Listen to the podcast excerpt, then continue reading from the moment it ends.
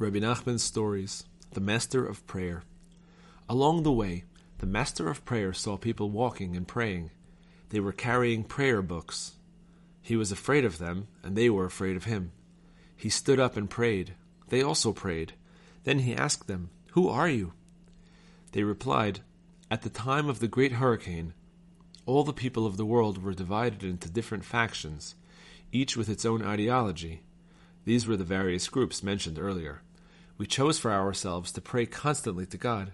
We found ourselves a prayer leader and made him king. When the master of prayer heard this, it was very good in his eyes, since this was also what he desired.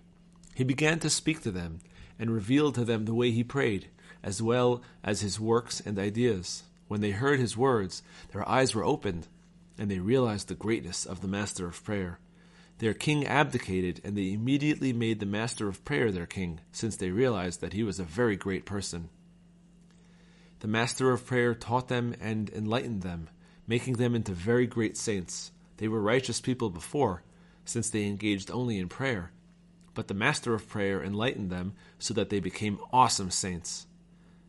The master of prayer sent a note to the mighty warrior informing him how he had discovered this group and had become their king.